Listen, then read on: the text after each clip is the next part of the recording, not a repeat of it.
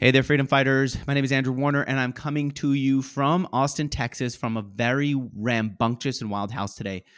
I've got with me Ira Belsky. He is the founder of Artlist, which um, it's a subscription service that offers royalty-free music and sound effects for people who are for YouTubers, podcasters like me, and anyone who's creating and doesn't want to have to, you know, deal with copyright strikes and other issues, and frankly wants to pay the artist and get good collection music. Dude, here's why it's crazy here my fr- my kid's teacher got COVID, which fine, she seems to be doing okay. I take my kid into school, suddenly they say school's closed, and I, what am I going to do? And so we have just been inviting their my kids' friends over to the house, and every day it seems to be another kid and another kid and another kid. We basically have a, a kindergarten up there of kids who are screaming. I don't know what's going on. That's where I am you you impacted by COVID like this? Uh, pretty much. That's why I'm in the office, which is actually closed, and no one is in here. But I'm here because at home, everyone's at home. Yeah, my my uh, daughter kindergarten as well. I think today was the first day after a week she haven't gone because they had COVID as well. Um, yeah, I think we're just uh, pushing through it right now. Yeah, it is. Yeah. I, I guess for the most part we're doing okay, but it's it's challenging me because it is a lot of noise, and I'd like to know if the audience could hear it on mic. I'm doing everything I can to reduce the pickup, but they literally are screaming right now. They're wrestling. I might get arrested. but this is Texas. Nobody cares as long as they're not shooting like other people. This Texas, they're fine. Um, Sounds good. I don't hear any of it, and uh, yeah, uh, I think these these are the COVID type problems. You know, I have a little girl dressed up as Snow White goes into all of my meetings, taking stickers from behind me, and I'm like, yeah, I guess to some degree, it's nice that it brings in some atmosphere. The other part that I like is that it's making me want to understand the equipment that I use better and create equipment collections that allow me to record in loud noises outside of the house and so on. And dude, that's where I end up finding you. You're people on freaking YouTube, I get lost in these videos about mics and stuff. They talk about you because you pay them an affiliate commission. Am I right? We we use a lot of affiliates, yeah, in terms of like influencers, YouTubers, all of them, yeah. Yeah, and I shouldn't say that it's just because of the affiliate commission. It's that there's an affiliate commission, they also like you, and once you get hooked in with a certain provider for for music, you just kind of have your your favorites and your playlists and your selections and you're into it and you get excited about it. And so i've seen that a lot of people are excited about artlist.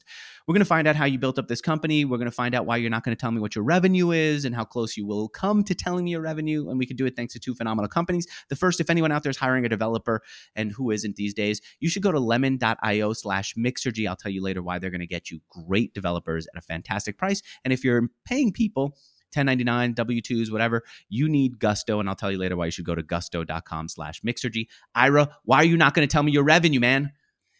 Private company. You know, give me a sense of the ballpark. Where where are we? Are we in the in the thousands, in the millions? Give me give me a ballpark. No, we're in the upper tens of millions. Upper tens of millions? Yeah. How much funding do you guys take on? Uh, we don't ex- like tell full amount. Uh, we had one external round that we actually announced was $48 million from KKR. Uh, but other than that, uh, we haven't disclosed numbers of rounds. KKR, those are the people behind the um, the movie Barbarians at the Gate, Kohlberg, Kravitz, and Roberts. I used to admire them so much as a kid. yeah, were you a business person a, like that? It's a good brand name to have on your side for sure. Yeah, did were you the type of person who would read about Kohlberg, Kravitz, and Roberts? No. What were you? What type of kid were you? When I was uh, fantasizing uh, about being like a big shot entrepreneur, what were you fantasizing as as a kid? Um, playing football, or in the rest of the world, football in America, soccer. Soccer. Um, drawing, making silly videos, learning how to do video. I think that was me growing up. I heard that you were trying to be a filmmaker as a kid. Yeah, I was actually that was the beginning of my professional career. So I started as a as a filmmaker. I did like editing, shooting, After Effects. Um, did a bunch of like corporate videos, music videos, commercial, all these type of things uh, over in Israel. And actually, that's how I was like you know what the, the sites I'm I'm using for music aren't that great. I think or have are not serving me the way I want to be. What was served wrong with them? Wait, wait, we're talking about what year was this roughly? This was 2000. So I was doing it 2000, probably a nine all the way through 2015, 16 when I started Artlist. Mhm. Um, still did it a bit while starting Artlist, but you know, pretty quickly we realized this could be a big thing, and I stopped. Um, and yeah, look, the, the, this the industry, like cre- creator economy in general, have been Yeah. going through a tremendous change. So you're going Yeah. from few people, fortunate people, doing shows for HBO and cinema and all this cool stuff that actually can have the tools to create, but also to distribute and make sure people watch it, and the rest of the world, which you know you you couldn't really without big budget create anything, and let let alone distribute it to anyone to watch. Um, and then fast forward to today, and we're talking about like a 10, 15 years transition tens of millions, if not hundreds of millions of people have access to equipment, but also to distribution, and they are creating content for the world. And the Uh, idea, even back when people were creating 10 years ago for YouTube, the idea that they would care about the music that they have was just just laughable because no one would invest money in music for background. They might use something that was copyrighted, maybe not, or just not have any music in the background at all. But now every amateur is professionalizing their stuff. And they know that even if they're doing an explainer video with a talking head, they still need some kind of background music. And if they're going to do that, they don't want to get their stuff taken off and they don't want something that feels blah. So that whole thing changed. But when you were doing it, were we talking about this wasn't the CD days, this wasn't the hunt around for music days. This was there were online services back when you started 2009. You can go in, you could do searches. So tell me what are the problems that you saw in them because to me it felt like they were on the right track and they were they were right for their time. So I think that each of them was right for their sort of time. So when we fast forward from 2009, when I started doing it this professionally, to 2015, when we decided to start Artlist, most of the service says that will will build for this sort of demographic um, will really sort of focusing on old stock libraries they weren't like good quality music and when you wanted good quality music it was very expensive hard to license so for me as an individual i was like i need a lawyer to help me read through this license Because you have to license individual tracks. individual tracks, but also specify, you know, how many people will watch using the it. video, who is your Ah. client, what is it for, and it was really intimidating for me as like you know small time creator. Um, combine that with the fact that it was expensive. Um, we saw this gap between like okay these these services i can afford and the license is easy. And on the other side you know i really want this music but i you know it's hard for me to afford it but also it's very complicated. How can we bridge that gap? Um, so we thought of it in the lens of can we create a one universal license that covers everything 100% sort of clear peace of mind. On the other hand offer this through a subscription an annual subscription where you can get unlimited download the price point is in a range where most people who do this more than once or twice can afford it. Um, and i think that was and then combining that But you're, obviously you're a filmmaker, though. Why would you want to stop being a filmmaker to be an entrepreneur? Is it because everyone in Israel feels like they have to be an entrepreneur because they see people getting rich left and right? it's it's funny but when we started this i think i was furthest away from thinking i'm becoming an entrepreneur it was like I, and i didn't i didn't think back then that i would stop being a filmmaker so i was like okay this seems like a good product that people will love using i think we can do it as a side gig like i I- you know we were four co-founders. Two of them came from the music industry. One came from tech. I think we can just build this on our own and then have this be our side gig. So that was the This was going to be a side hustle?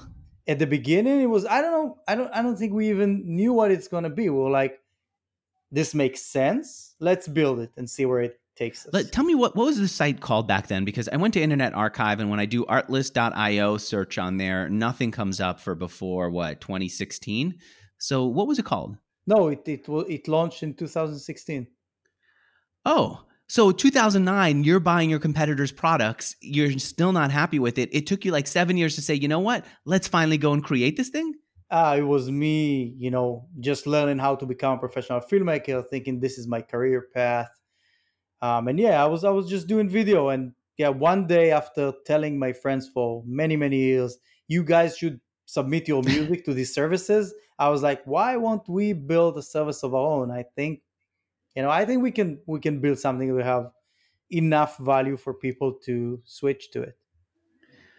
Okay. All right. And then when you built it, what did you build the first version using in 2016? Wow. A, I'm not a tech person. I can tell you that I was designing it and I was designing it on Photoshop. So this was pre Figma days and all of that. And it was like Photoshop to HTML. It also gives me a sense of like the artist that you are, that you're the person who's going to sit and actually use this the software to design it and make it look good. Yeah, it was um I, I always like doing all types of, of sort of creation, digital creation. I like all of it. I'm not a talented musician, so I don't do music, unfortunately, but all visual um, art forms I really, really loved, you know, since being a kid.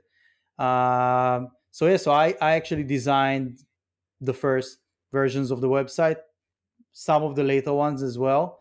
Um, I don't consider myself a designer per se. I think, you know, I respect people who learn this and this is their profession. But I think I'm a good designer for Artlist because I know so much and I have so much already accumulated in terms of like, you know, who we are, what we should look Like, like. I wonder we- what sticks out for you. Here's what sticks out for me now that the or- original site is uh, loading up on my screen. Top right, it says there's a button that says all artworks. And that's like one of the indications you could see that something was created outside the US for the US. Like in the US, you would say all artwork. But once you go outside, it's artworks. Where do you see it?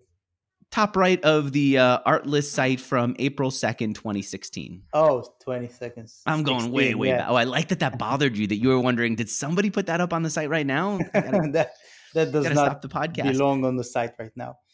So what what stands out for you when you think about the first version? What are you proud of having put on there, and what do you feel like uh, this is not really right? a lot of it wasn't right, but I think we were so focused on user value that it didn't really matter. You know, it had enough focus and we understood enough of what we thought users would want um, to be in a position where we can do this as a bootstrap, where we didn't have any investors and people actually bought it before we had the dollar to spend on marketing. And we can Okay. then later on spend Yeah, uh, the revenue on marketing. So I think we identify a few things back then that holds all through today.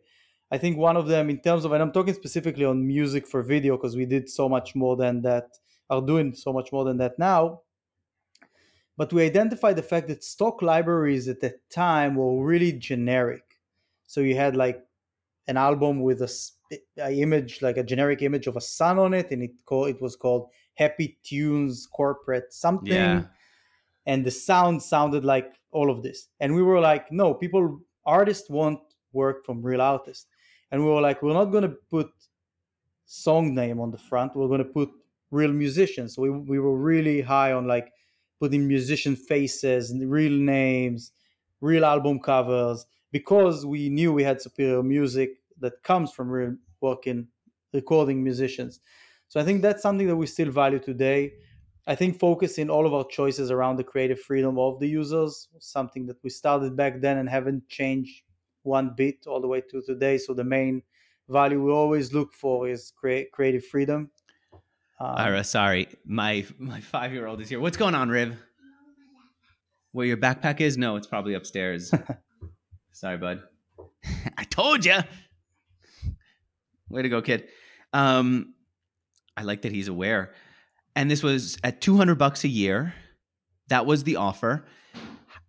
Was it hard to get the the musicians to sign up and participate? initially, we we this was a, a, good the good part of having two co-founders who are musicians so they reached out to people they already knew they recorded a whole bunch on their own so we worked on this for a year and a half so they worked with other talented musicians trying to compile a decent catalog to start with after we launched and we started it was easier after the first year of paying royalties. It exploded and to to a point where you know we get thousands of submissions a month and it's more work of just figuring out what's right. We're highly curated so we expect accept very low percentage out of submissions mm-hmm. to join the catalog. Um, so yeah, dude, I, I, don't want to. By the way, what you said before my kid came down here, I don't want to brush over the idea that there were people who just had generic music and then they had a generic look. Dude, I freaking signed up for a service like that recently because a it was one time price and you get to keep the music forever. And I said, why am I paying subscription? Let's sign up for this. Everything sounds like the crappiest corporate videos from 1980. it's so bad. It's so bad. And there's a ton of it. So I think, what's wrong with me? I'm not searching right. Why am I not? And then I finally just, after spending an hour, I said, sunk costs, except that you paid what, 100, 200 bucks, whatever it is. Just wave it goodbye and move on. It is so bad so bad. So yeah. that is terrible. What I and think then you that need to ask yourself: Does the save of the money worth the time I'm going to spend and the quality of videos I'm going to produce with this? Yeah, it's it's so bad. It's there, so bad. There's no way of providing like a good service this way. We have teams of like tens of people curating choosing music, creating. But the music. deal, Ira, in the beginning was give us your music. We'll charge an annual fee. We'll take some portion of that annual fee for us, and we'll divide the rest among all the artists based on their percentage of downloads. Am I exactly. right? Exactly. That was it. How much did you say that you were going to keep for yourself? Um, so we we don't fully disclose the percentage amount, but I can say that we, on average, pay more than any other service. Like like so, like I like could, I could even say that mm-hmm. it's in the thousands of dollars a year on average. If you go on average on different services, some people make pennies. Most no, but I mean, do you do you disclose what percentage you keep for yourself as a company versus what percentage you share with the with the artist? Is it fifty percent for Artlist, fifty percent for the artist?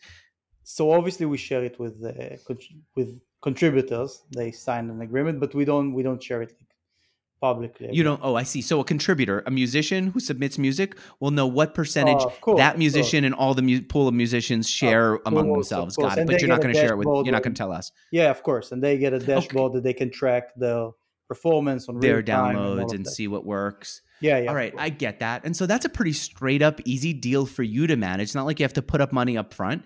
You get musicians to contribute their content. Then you have the website built. What did do you know what the website was built on? I still can't figure it out from back then. Uh, as I said, I'm not a tech person. Probably very, very old technology, but uh, I'm not the right person for that. Okay. All right. So you had the site, you had some artists. Do you remember how many how many songs you got in the first version? I'm still trying to hunt that down. I think six, seven hundred. That's it. Six or seven hundred, and then two hundred dollars a year. All right, that makes sense if it's curated. So let's let's then talk about how you ended up getting customers. But you know what? I'm going to take a moment to talk about my sponsor. And that sponsor is Gusto. I'm actually, you know what? I had this idea. Instead of me telling you why people should go sign up for Gusto, I'm actually going to switch tabs away from you, Ira. So I can't tell if you're disappointed in this or not, but we should still keep talking. I'm just going to read what U.S. News and World Report says, only because that's the first search result when I did a, uh, a search for Gusto payroll software, software review. Here's what they say they call it the best payroll software of 2022. They give it 4.3 out of 5 stars. Here's what they say. I'm just going to read them instead of me doing my own marketing.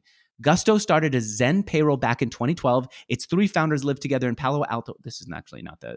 Let me go back to the review. Here's a review. Gusto places number one in our rating of the best payroll software for 2022. It offers three plans that range in price and are designed to meet a wide variety of needs at $39 per month plus $6 per employee. Its core plan isn't the cheapest we've reviewed, but it's still affordable and it comes with everything you need to run payroll. All three of Gusto's plans include automated payroll for salaried employees, unlimited payroll runs, direct deposit, tax filings, W 2 and 1099s and so much more. Gusto offers health insurance in most states. You can use it to build benefits package for your employees. This is just I'm going to keep on going and going, but or it keeps on going. I'm not going to keep on reading it. Instead, I'm just going to jump to the pluses and minuses. Here's what they have for the pluses. Gusto is best for companies that needed to file taxes in multiple states, tech lovers, new businesses, companies that are only paying independent contractors, and for people that hate extra fees. Gusto is not recommended for businesses looking for the most affordable self service payroll software, though I gotta say, $39 a month plus a few bucks per employee, that's not expensive. And it's not recommended for people who want to run household payroll. I agree. And it's not recommended for users who want expert support during evening and weekend, but you will get it during the week. I had a call for, with them yesterday. Yesterday happened to be Malcolm uh, Martin Luther King Day. They weren't there today. They're there, but there's a phone number. I can talk to a human being today, and I can't do it in the middle of the night, but I can do it once you and I are done with this uh, with this podcast. Ira, they're good service, good people standing behind them. I've talked about them. My guests have talked about them. If you want to sign up, go to gusto.com/mixergy. They'll let you use their service for free for a limited time, and then you'll have that low price that um, U.S. News and World Report says is not very low, but thirty nine dollars a month. That's not thirty nine is not a lot, right, Ira? Nah. I, again, I'm not. service? I'm not that that big on on how these should cost. So I wouldn't. You're not handling me, the but- business but it- side of things. Yeah, I'm I'm handling the business side of things, but we're using. You know, we have a CFO. We have people doing like I don't know what services. In the they're early days, were you the person who was paying people, doing payroll, that whole thing? Um, we actually when we started, we didn't have payroll at all. It was just you co-founders working together. Yeah, it was us. Um, and later on, we took this like external accounting firm that helped us all the way till we could afford like our own. So they did payroll and all of that. All right, let's talk about then how you got to the place where you can start bringing in people to help out. Where did the first customers come from? So we actually ran these um, sort of because I knew where I was getting my information from, like blogs and YouTubers. I just reached out to them saying, "Hey, we're building this thing. Do you want to be a part of a test, a be- beta, beta testing?" And then we said, "Okay, we're gonna." We like did an announcement that it's coming out. Um, sorry, my speaker decides to talk when I think I say, "Hey, oh, Google." which one do you have? Do you have the the Google speaker? No, the Bang and Olufsen. I don't know how they call it. What's what's a smart uh, what's the smart assistant service on there? I think Google? Google. I think Ah, okay. she thought I said, "Hey Google." Ah. Um, in any in any case, um, so so we reached out to them. We rolled out like a pre-announcement, and then we said, "Okay, we're giving away five free free songs to anyone subscribe to a newsletter." Just traditional old school marketing, no funds at all. I gotta say though, that's good marketing though, because for most people, five songs will get you through one video, get you through multiple um, multiple pieces of content. That's a great idea. I agree. And then, and then by the time we launched, all of them wrote about us, um, or at least a few of them, the big ones. And What's a big one that wrote about you? Uh, it, they're, they're big in the filmmaking community. So it was uh, Cinema 5D, now they're called CineD, News Shooters, uh, No Film School. Uh, it's like big blogs in the in our space. And this was you sitting down, emailing them all, saying, "Will you write about this? I think this is good. Can I give you a free membership?" Is that what it was? Yeah, yeah. Uh, Check it Okay. out. Give us feedback. Um, all that. Uh, I, I believe that they're going to write about it because I knew that the value we're bringing is so much better than anything else out there. So I thought, you know, this is a good news story. This is not a Okay. promotion. And once they did, you know, we started and people started to buy the subscription without us. You know, there's a funny story we tell where we, a day before we said we're going to launch, we said, okay, let's put the site up for like five minutes and test the real funnel, like with cre- with a credit card. And before we were able to buy it, someone else actually bought the subscription before us. So Ah, people were actually going in, refreshing, waiting for this to launch. Uh, and back then we were like, okay, there's you know something is going on. And then l- later on, a day after, when we actually put it up, people started buying it, and we were like, okay, there is an opportunity. At the beginning, I started to use the money to advertise on Google and Facebook. Zero idea on how to do that. Later on, one of our first employees, who is currently the CMO, joined. There's a friend who was doing online marketing and started helping us with that. Um, and yeah, we just grew it from there. And so, as the thing that I'm wondering is that's the beginning. What's the thing that got you like the burst? What's the, I find that there are milestones and there are these things that just shoot you up in uh, audience size. What's the first one? So it's, it was actually sort of gradual. So we grew like a hundred percent year over year ever since we started. So the first year was easy because we gathered subscription and then the second year started.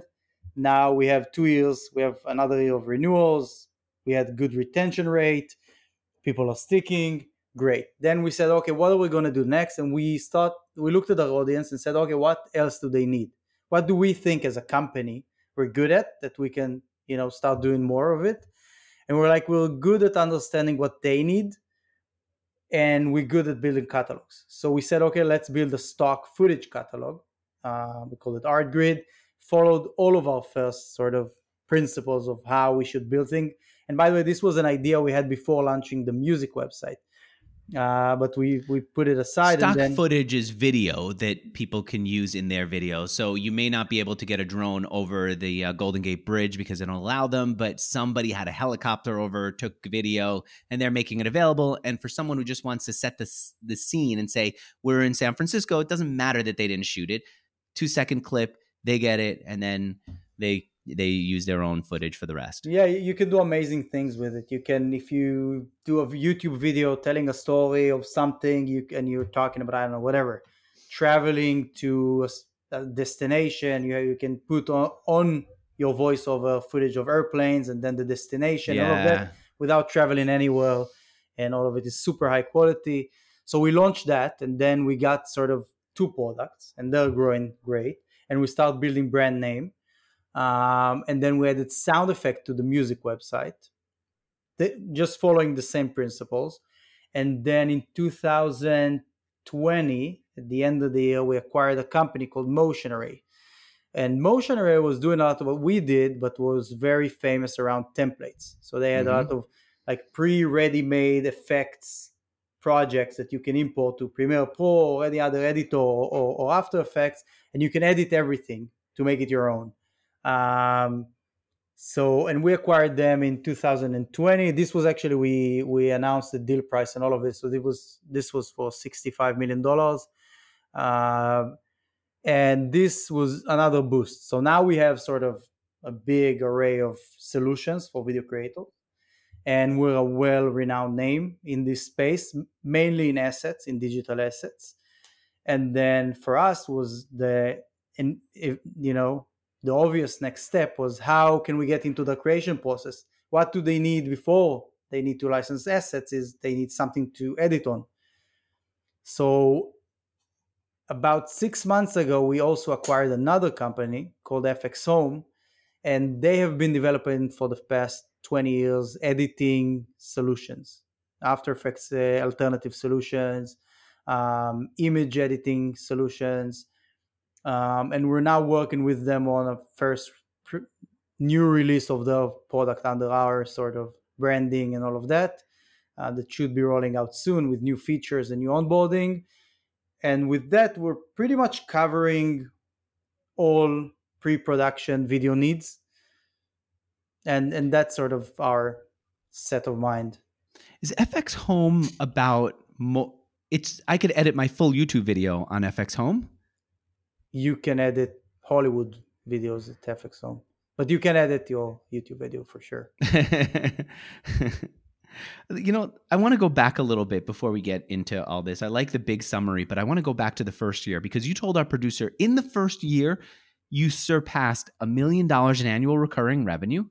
And at that point, you said, We're quitting our jobs. We can focus on this full time. Yeah. Was that just from the blogs that were writing about you and the limited amount of advertising that you were doing, Ira?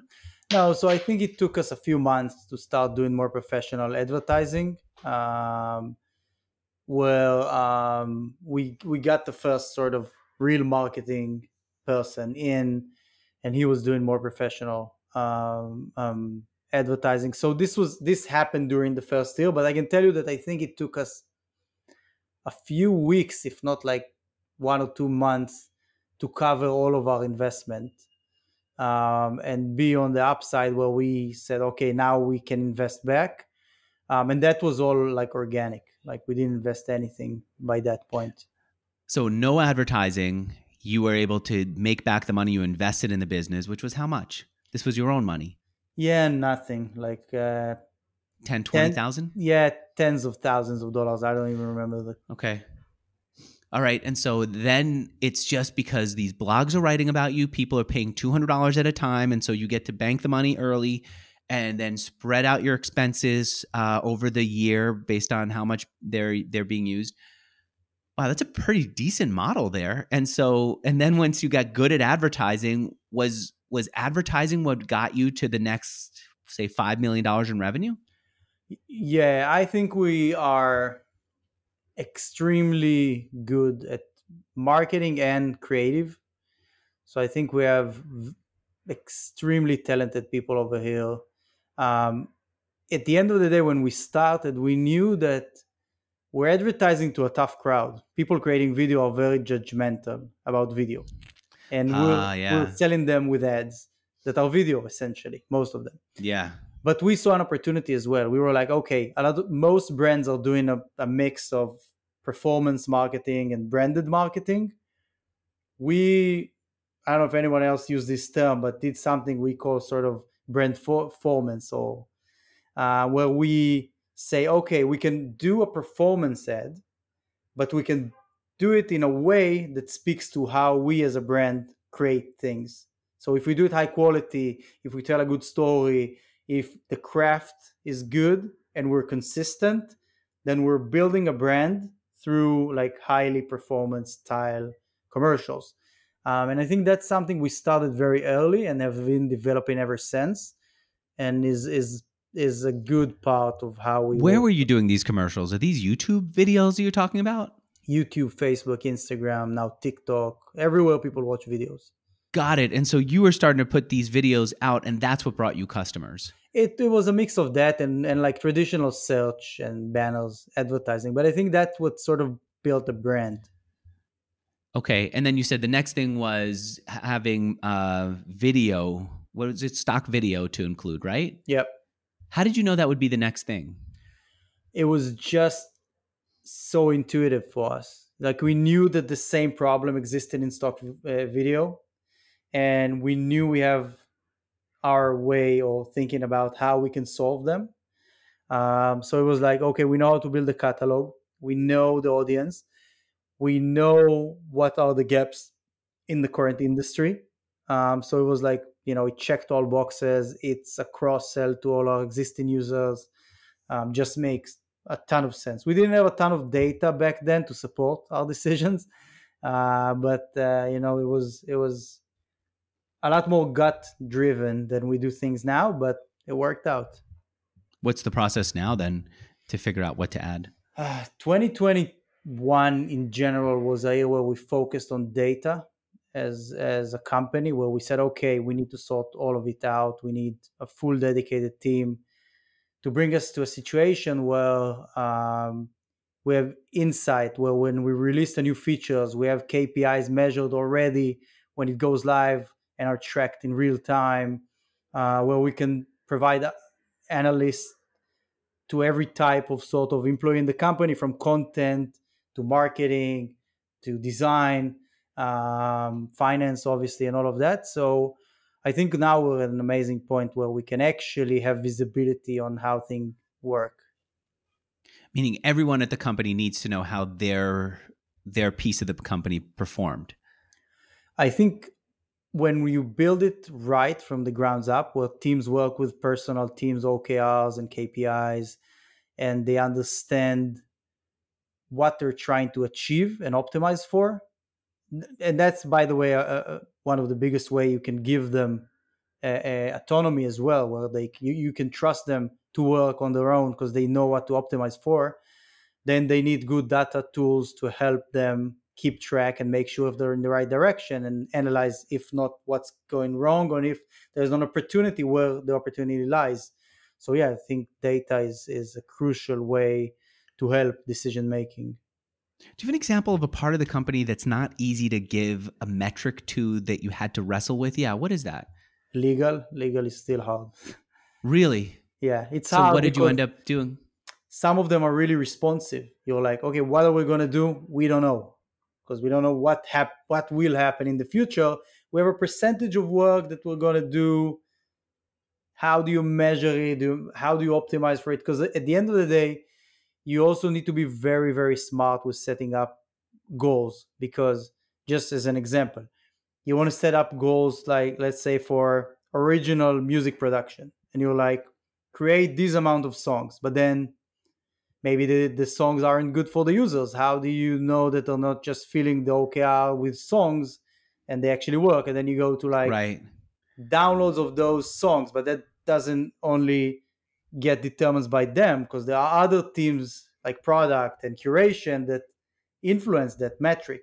And then you start it, it becomes very complex, and all every team needs to sort of isolate what they can track that actually identify something that they can control and measure their success in producing value. So, what did you do then about music? So, if you say we need to have more music on the platform that we create in house, how did you make sure that it was the music that your creators wanted?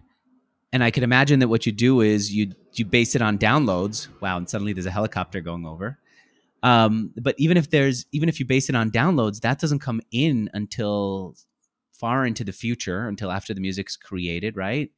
And people discover it. And sometimes you don't need a lot of downloads. You just want to know that that hole in the library is filled. So, how did you handle that?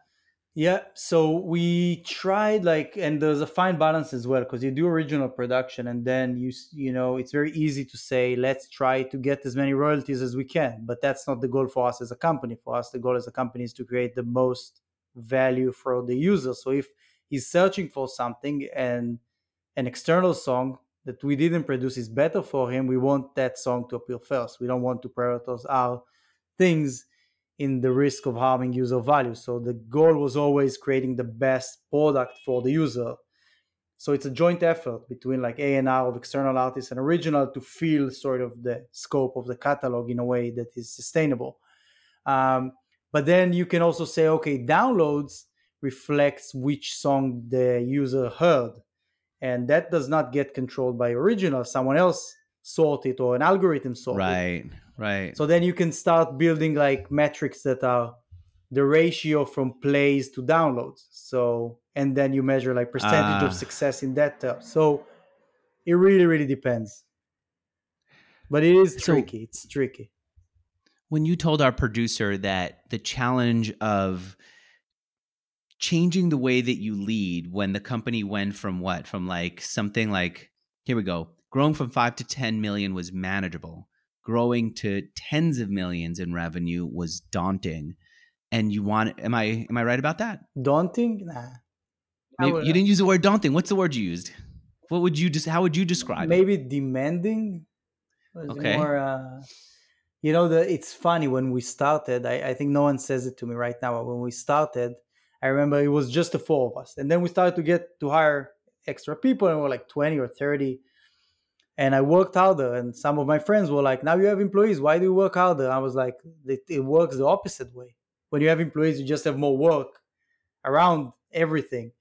And obviously now we crossed the 300 employees actually this week. Um, the work is more demanding. You have, you know, at the end of the day, leading a 300 people company, me and my other co-CEO, co-founder you have more responsibility to these people. You know we do what we do in big portion to them uh, for them for the contributors for the users. And the more you have uh, the more responsibility you feel in making sure you build the right infrastructure for all of them to create because all of them are creators. The employees create the product the musicians create the music the users create something a video from it. And we need to so at the end of the day support creation wherever and it just get more and more demanding i think in that sense. So i wonder what you did to get good at that but you know what? Let me take a moment talk about but and don't give me that it's not a problem it wasn't difficult. Like really go deep and say here's the one thing that allowed me to get there. And then i want to know why you're getting into a space that adobe and apple and so many others are in when it feels like that's daunting video editing. But first, I should tell you that my second sponsor is lemon.io. I don't th- so I don't think that actually reading directly a review from uh, g2.com is where I got the review was, was no that last one was from Newsweek was very good. I'm going to try from G2 a review for lemon.io. I want you to be open with me, Ira. Tell me, does this sound too stilted? Does this sound too forced? I'm going to try it. I'm trying to like mess around with these advertising. Here we go. So the first review that I saw right there on G2 for Lemon was um, which is a service where you can hire developers inexpensively that are vetted and are amazing and are quick to get started with. Um, what do you like best? The person says, Great service. Lemon.io connected us with a great dev who understands exactly what we want and produces quality work. What do you dislike? The first developer we had was not the best. His communication was poor, and he overcharged us with more hours than required. However, when we asked for a new developer, Malki, who's the person over at lemon.io, connected us with Anton, and we have been happy ever since. What problems are you solving with this? What are the benefits you realize? This person says we needed a reliable dev to finish developing an MVP of our app. So there's a thing about lemon.io, Ira. I'm just going to talk you and me they have these developers who are, I think, almost all in Eastern Europe. They're vetted. They're less expensive than developers um, in in San Francisco, and frankly, I would bet that they're even less expensive than developers that you hire on your team. And you can get started with them really quickly. If anyone wants to just have a conversation with Lemon.io to see if it's a good fit, I urge you to use my URL because when you do, they're going to give you a discount if you decide to sign up with them, and they'll take great care of you. Frankly, they'll take good care of you even if you hit, you say you hate me, but using the URL will be good for me and get you a nice little discount on their already low service. So here it is. Go to lemon.io slash mixergy. Here, I was I was scrolling around for the prices here. Where an average developer eh, uh, might cost sixty to ninety five dollars an hour, they would go forty five to eighty dollars an hour, and they've got the twenty four hour miraculous match guarantee. Get all that and so much more. Lemon.io slash mixergy. All right, here comes my son down here. Oh, and he's got his lasso. Come to Texas, you got to get a lasso. um, all right, kids, I've got 20 more minutes or so, maybe a little bit less. You're going to play outside and you're going to keep it quiet? All right, and then we'll do a video. Ira, this is uh it's it's okay. You guys can just lean that up, pull it out and then lean it up against the house. We're in a temporary place here, a get another Airbnb in uh, Austin. We keep moving around trying to figure out where we want to live. They just knock something out. Um, so we were talking about the difficulty and how you overcame it. What's one thing that you did that allowed you to grow as a leader? I think realizing a that you need to reinvent yourself. You have to realize the fact that everything you learned that was, for example, good for running a 100 employees company would completely change in 200, completely change again 300, and probably will co- continue completely changing in the future. And just realizing the fact that you need to be humble, always use advice from people who already went through these phases. Um, and I think also try to surround yourself with management that actually had has experience that you don't have that are smarter than you in a lot of areas. Um, i think all of that really really helped us. I have a co-ceo which is a whole other thing that i think really helped me and him because we sort of complete each other in a lot of places but that's very specific to us so i don't know how what's an advisor? Who who's an advisor that you turn to and what do you turn to them with?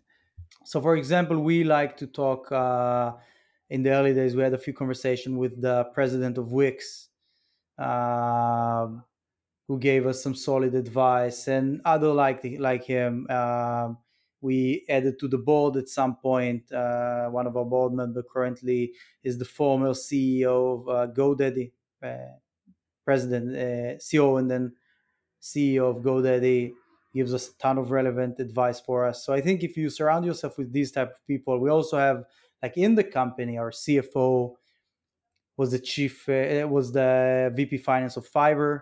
When they went through the ipo uh, chief strategy it does help that now israel has this big ecosystem. All these people that you're mentioning were like non-existent as entrepreneurs 10 years ago or so and now they're they're incredibly successful. Fiverr's huge. Fiverr went from this little silly site of five dollar deals to an amazing resource Like Yeah. that is the go-to And- spot for businesses now to to get freelancers. Yeah, and now we, by the way, also have the our chief uh, strategy officer also came from there. He was the VP of uh, uh, strategy in Fiverr as well because they have. So a can lot you give of me a specific thing? experience.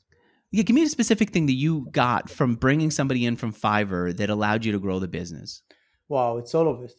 Like you, we're in a stage where we have a finance team that can support an IPO. Just because you know when you go through an IPO and you build another finance team, you just use the same practices, and you see, you know, a company that knows how to handle a budget and have responsibility for initiatives.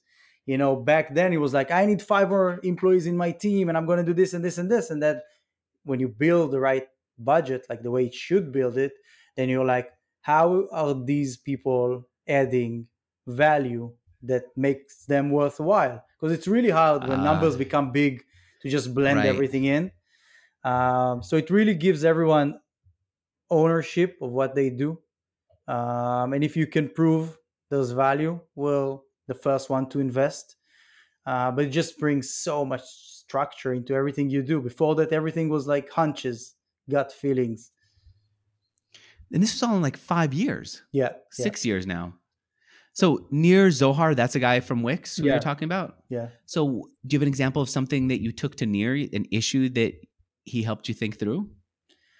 Um, I think he helped us like realize what we want. Like he was, I remember we came there and we told him our situation it was like three or four years ago, and he was like, "Okay, that sounds amazing. Like you guys are an amazing opportunity.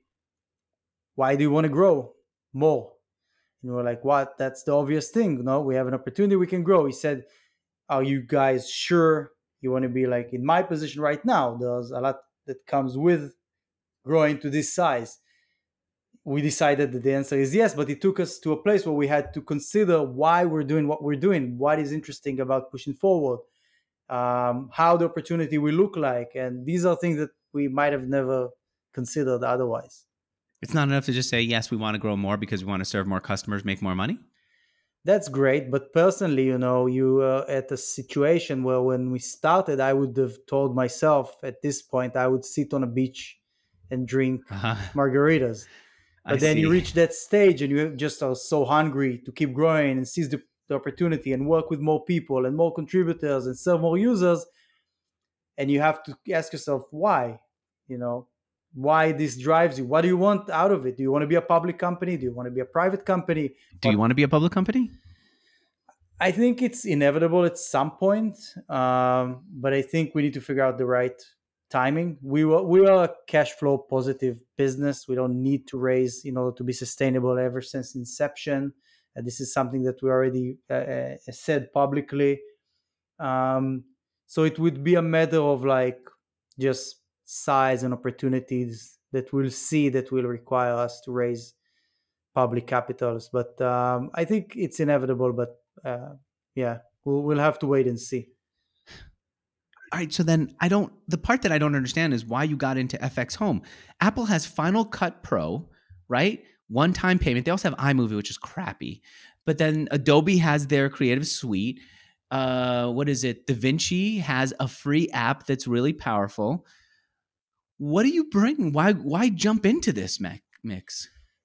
because we believe that the same things we identified in the music licensing and asset licensing space exist in this space as well. So, what I mean by that is Adobe and Final Cut and all of them are built for people who want to be editors.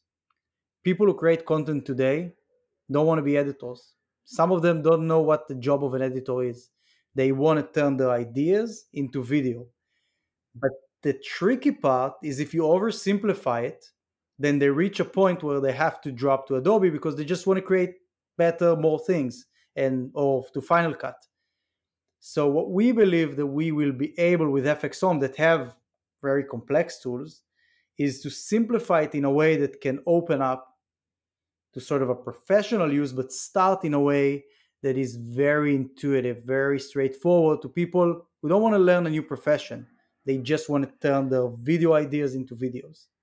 Okay, I get that. You're right. That there is this middle ground somewhere between you're using whatever free thing that you get on your phone or iPad or computer and the really expert stuff. Uh, there is a hole. And so, what's an example of something that FXhome does that makes it easier for that early de- er, early editor to to create? So we're still building the, that part. Why we believed in FXhome is because there aren't, aren't many companies out there that are not Adobe or Apple that have the professional side sorted like FXhome had when we acquired them. And that's the hard part. A lot of companies are building the smaller, simpler side of things, but supporting creation on a, like the professional level is extremely complicated. So we knew if we have this in our tool set, then working out simplifying it, getting a way better onboarding experience for new users, but then figuring out how they can open new panels and create more and more all the way through if they want to create like Adobe Final Cut level production or DaVinci.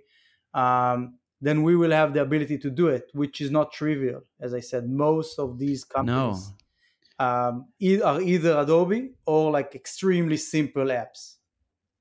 Like LumaFusion on the iPad, super simple, makes it really tough to even edit to the beat because you can't really see where the beat starts and right. You you know what I'm talking about. Exactly, and then if we and we're planning on building everything from the ground up, we'll also have the ability to build something that we feel will be better for the new generation that can be almost a cloud experience where you can open your project from your phone to your laptop to your desktop, include content in it so we can have it in the subscription that you have music and everything inside the software already. Um, include other cool things that we think are lacking, like suggestions and other cool stuff that other types of software have, but not video creation. Um, so yeah, we, we have a ton of ideas on how to make this this you know disruptive. What do you think about automation in it? I feel like um, a lot of what what creators show me when I look at how they edit their videos on YouTube is it can be automated like cut to the beat for example right? Gopro has that app that they have Quik. They they bought that. That's another israeli company i think. Yeah. they bought and all it does is cut every every action video you shot on your gopro to the beat but it doesn't allow you to create beyond that. And that's the problem people... there are a lot of these services that try to make these one click generator right. video right. we're not around people who want an end video. We're around people who want the creative process so right. there's a big difference between I just want to make a video out of this to I have an idea, I'm inspired, and I want to create this. So edit to beat automation is a great addition. It's like a great extra tool. But if you can't then manipulate it, maybe you know it's it, you, you can't really create with it. So maybe the right way about it is like let's not set all all cuts to the beat, but let's say if the cut is here and the beat is here, let's pop in a little suggestion saying, hey, we suggest moving the cut here, accept or ah, decline, for yeah, example. Yeah, yeah, yeah, yeah. So you can yeah. automate it in a way that is more creative, cautious, where you still have control yeah. as a creator. Yeah, I see that. all right, I see where you fit in, and I do see that that's a big hole, and that is a problem. And it's all right.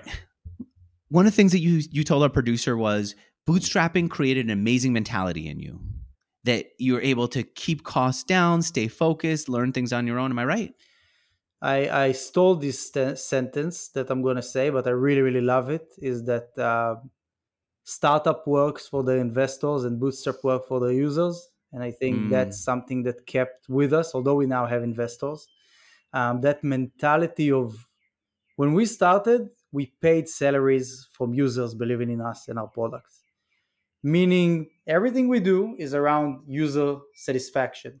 Meaning if the users aren't satisfied we can't pay these people so we better make sure that we're satisfying the users. Yeah, okay the users so i see that. when you're now that you've taken on money more money than you will tell me publicly which is fine um, I, i'm wondering then how did it change your mentality for the better and where's the part that you that you miss you allow yourself to be more aggressive like we couldn't acquire two companies otherwise Uh, but at the other hand, I think we're still very, very efficient in the way we do everything. So we, we optimize for growth like any other growth company. But we try to do it in a very sustainable way where we don't have to run and raise capital in order to sustain the business. And I think that's something that is unique and is very much attributed to bootstrapping. What about you personally? The fact that it's not all your money on the line, is that reassuring and calming a little bit? That's the one of the biggest benefit of raising capital. I think more that when you start as a bootstrap, you're like every dollar comes, you feel like it comes out of your pocket. Yeah. And then when you have investors, you become a bit detached and you're like, I have a role to play and I need to serve all stakeholders. That includes all employees, that all of them have options, that mm-hmm. include everyone. And then you become more strategic, uh, more critical with your choice choices versus emotional. All right. Well, congratulations. I had no idea Artlist was this big. To be honest with you, I just thought because you have competitors and many of them are pretty they're sizable but they're not as big as you are and i just thought here's another company in in this batch of companies. I had no idea what was going on behind the business and i'm glad that i got to find out about it now. It's artlist.io still no .com? No .com. We'll, we'll stick into the io all future product will have io as well. Uh, yeah, I think we'll, we'll just run with it. Doesn't seem to have hurt you any. All right, artlist.io. And I'm grateful to the two sponsors who made this interview happen. If you're hiring developers, go to lemon.io. Oh, they're also .io. Lemon.io slash Mixergy. They'll sign you up with a discount because you're coming from me. And when you're ready to pay your people right, even if you've already used a different service, switch over to Gusto right now or get started with Gusto right now. Go to gusto.com slash Mixergy can't believe artlist.com is not even using their domain. That feels like squatting almost. They don't All use right. it. Yeah. They don't use it. What a what a pain for nothing. All right. Congratulations though on what you've done with artlist.io as a domain and as a business. Thanks, Ira. Thanks, Thanks Andrew. everyone. Bye. Bye.